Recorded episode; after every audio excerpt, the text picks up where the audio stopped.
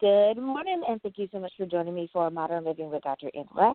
I am your host, Dr. Angela Chester. My guest today is Justyn Credible, and we are talking about her book, So Far, So Good. And I love it because it is a humorous children's book. So let's go on and get started. Good morning, Justyn. Justyn, thank you so much for spending time with us today. Well, thank you. Now, I love the title of your book. So far, so good. As an adult, I think that we all have had one of those moments where it's been like, okay. But when you thought of the title, what were you thinking about when you came up with your title? So far, so good. Well, it's actually my life motto because, and, and the cover of it um, features Rhonda, the, the main character, and she's walking on a beam, and, and she's just looking around, happy as can be, not paying any attention, and she always gets to the end of the beam, and she's ready to fall off a, a cliff, but there's always another beam coming along, and so no matter what happens to her, just like the COVID 19, she's going to be fine. We're all in this together, but she knows she has faith.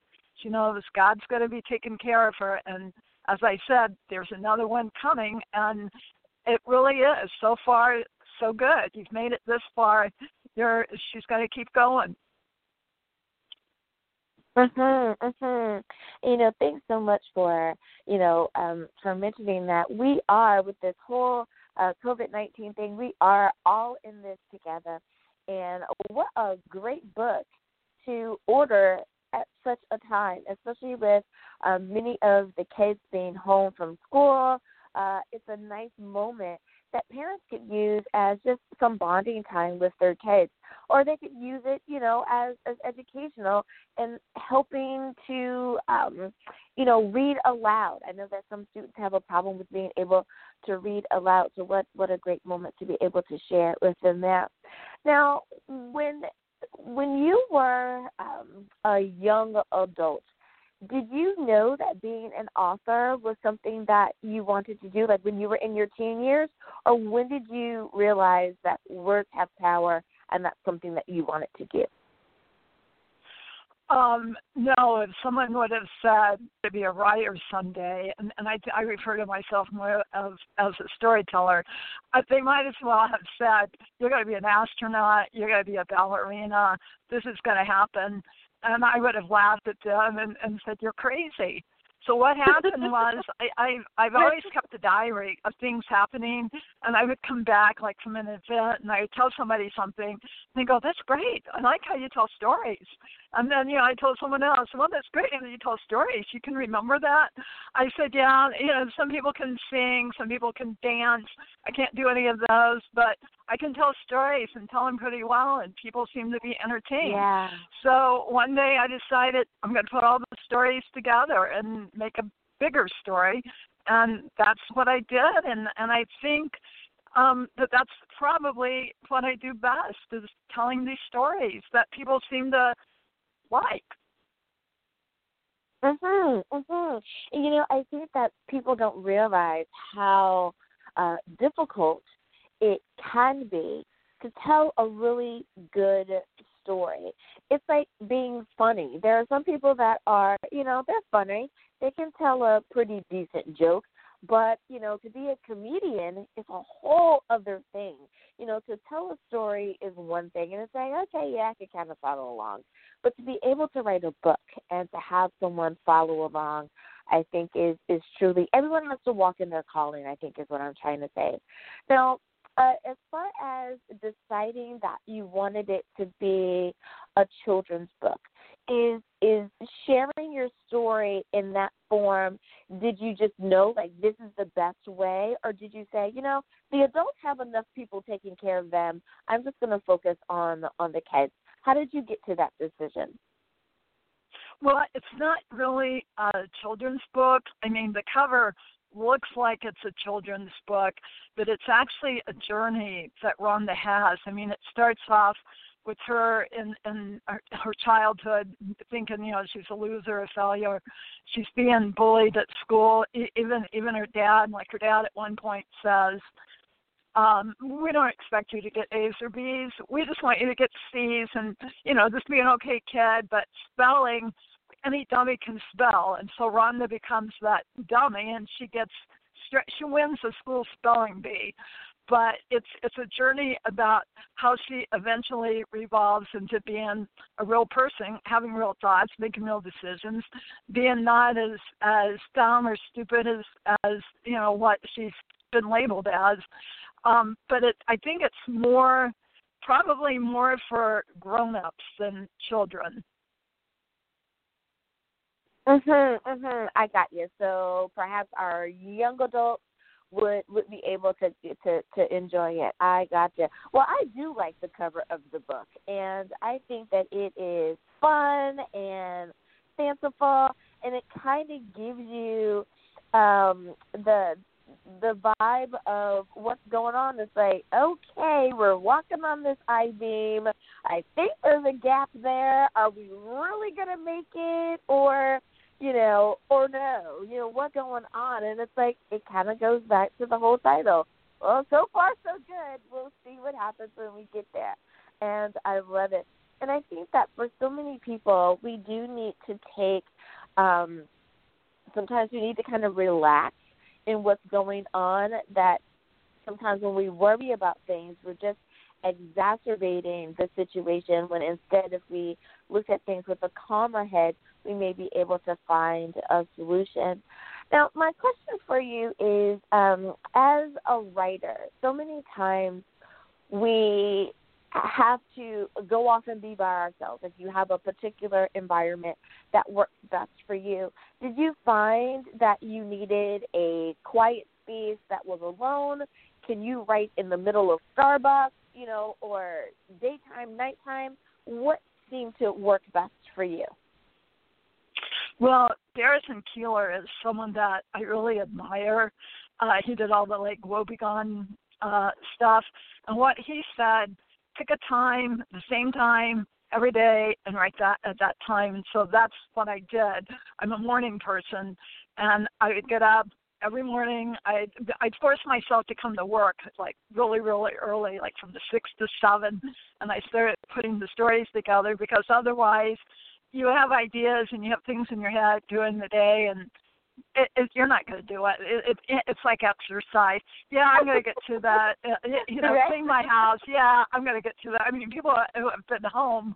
I'm, I'm fortunate that I'm still working, which could be a good thing or a bad thing. I mean, I still have money coming in, so so that part's good. But it's it's risky. I'm I'm on a 20 floor garage floor, and and and I get my own parking floor. That's how few people that that are here.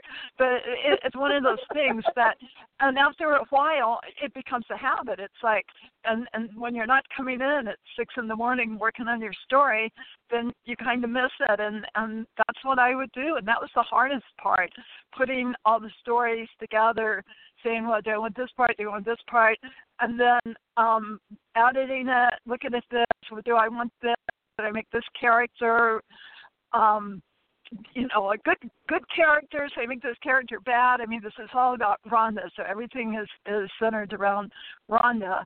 Um, but no, you definitely need to do that at the same time every single day, and that way it's quiet and and you're away from home, so you're not opening the refrigerator or going, well, I need to have a snack first. but no, uh, definitely. And then and then you've got that part. I mean, and and then you feel good, and then the rest of the day you can kind of reflect on it until about three o'clock. That's when the sun starts going down. That's when I start going down. It's like, okay, I'm tired now. You know, don't don't ask me me anything that requires an intelligent answer. I'm done. Yeah, I hear you. It's it's so funny, and and I laugh because um I found that I was going through the same struggles. You know, it was uh when you when you kind of got to that pause moment in the writing, it's as though your brain said, "Yep, yep, let's go." Like you said, let's go to the fridge and see what we can snack on. Hey, I need more coffee or tea or whatever. What's on TV? And it's like, no, we have to concentrate. You have to get this done. So you are you are spot on with that. So when it came to the characters that are uh, in the book and their personalities and, and how you chose to make her interact with her day to day Um, and the things that go on in the book. How did you determine what was correct and true for to increase to create the environment in which you did within the story? Well, it was actually pretty easy because there's four kids in the family. The oldest sister's beautiful. The next sister, she's smarter than smart. I mean, too smart for her own good, too smart for the family. But Rhonda idolizes her. She's like her puppet. And you know, jump Rhonda. It's like, okay, how high am, am I jumping? And so she wants to copy her. She wants to be like her. But she's the third daughter, the the the the younger kid, the youngest kid, is a boy, and the sun sets and rises with boys in the family. Girls are sort of second rate, but because the first two have the beauty and the brains, they kind of slide through. Rhonda doesn't really have the beauty, and she doesn't really have the brains. She just is, and so she's afraid to ask questions. I mean, she's watched and and and so she's learned, and and her mom, I paint her out to be she's sort of one of these psychotic people that if you pull the refrigerator out, I mean, it would be like spotless. You could eat behind the refrigerator, and and she's the the one that that um the the matriarch, I guess, of of the family. And so I write about her. There's um the oldest sister. Not a whole lot said about her. Not a whole lot is said about the brother, but it's a relationship. And the whole story, when I got finished, I realized it was sort of a ladder between Rhonda and Mandy. That that or that Rhonda was writing to Mandy. Um, uh, giving her thanks, appreciation. She was more like her mother than her actual mother was. Um, and it, it goes through Rhonda's work life, it goes through her relationships, uh, it goes through college. Believe it or not, you know the the dummy who any dummy who can, who can spell, she ends up actually does going to college and, and finishing college. And it's also though her walk in faith, even without those characters. After a while, I mean, she gets away from those characters, um, and that might be one could assume that one could maybe even uh, assume that maybe that's when she starts to realize that hey i've got this i i, I can do this um just to tweet people um like her her and i found this to be the most important part of the story I have a chapter and it's called Rhonda Bargaining with God, the bargain with him, but I won't tell you over what. I've got a chapter on have faith, where she realizes, hey, you know, I don't understand this. I don't know why this is happening. Just like now, the the the coronavirus, but God does, and He's got it. He's got my back. He'll take care of this. She has another chapter about God and nobodies. Right. Um, I, I I love it. I I love it. Well, uh, Justyn, I, it is time for um, almost time for the show to be over, and I want to give you an opportunity to uh, please remind everyone what is the title of your book, where can we pick up a copy, and how do we stay in contact with you? It's called So Far So Good by Justyn Credible.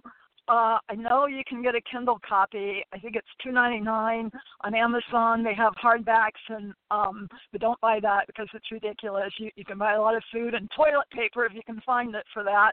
Okay. And um, and there's a there's a paperback or there's my email that I I don't have any books. I I have one book, but I'll send you a couple pages just to get your interest. D H G E R L H O M E at hotmail.com. So when you get done, it's dhgerlhome at hotmail.com, and girl is spelled with an E. Thank you, Justyn. I appreciate you so much for doing that. Thank you for being on. And listeners, you know, we barely have time, but I want to make sure we to each person. Thank you to the United States, the Australia, Canada, and the United Kingdom. And thank you so much for each and every one of you who is choosing to support each one of our sponsors. Have a great time, everyone. Bye bye.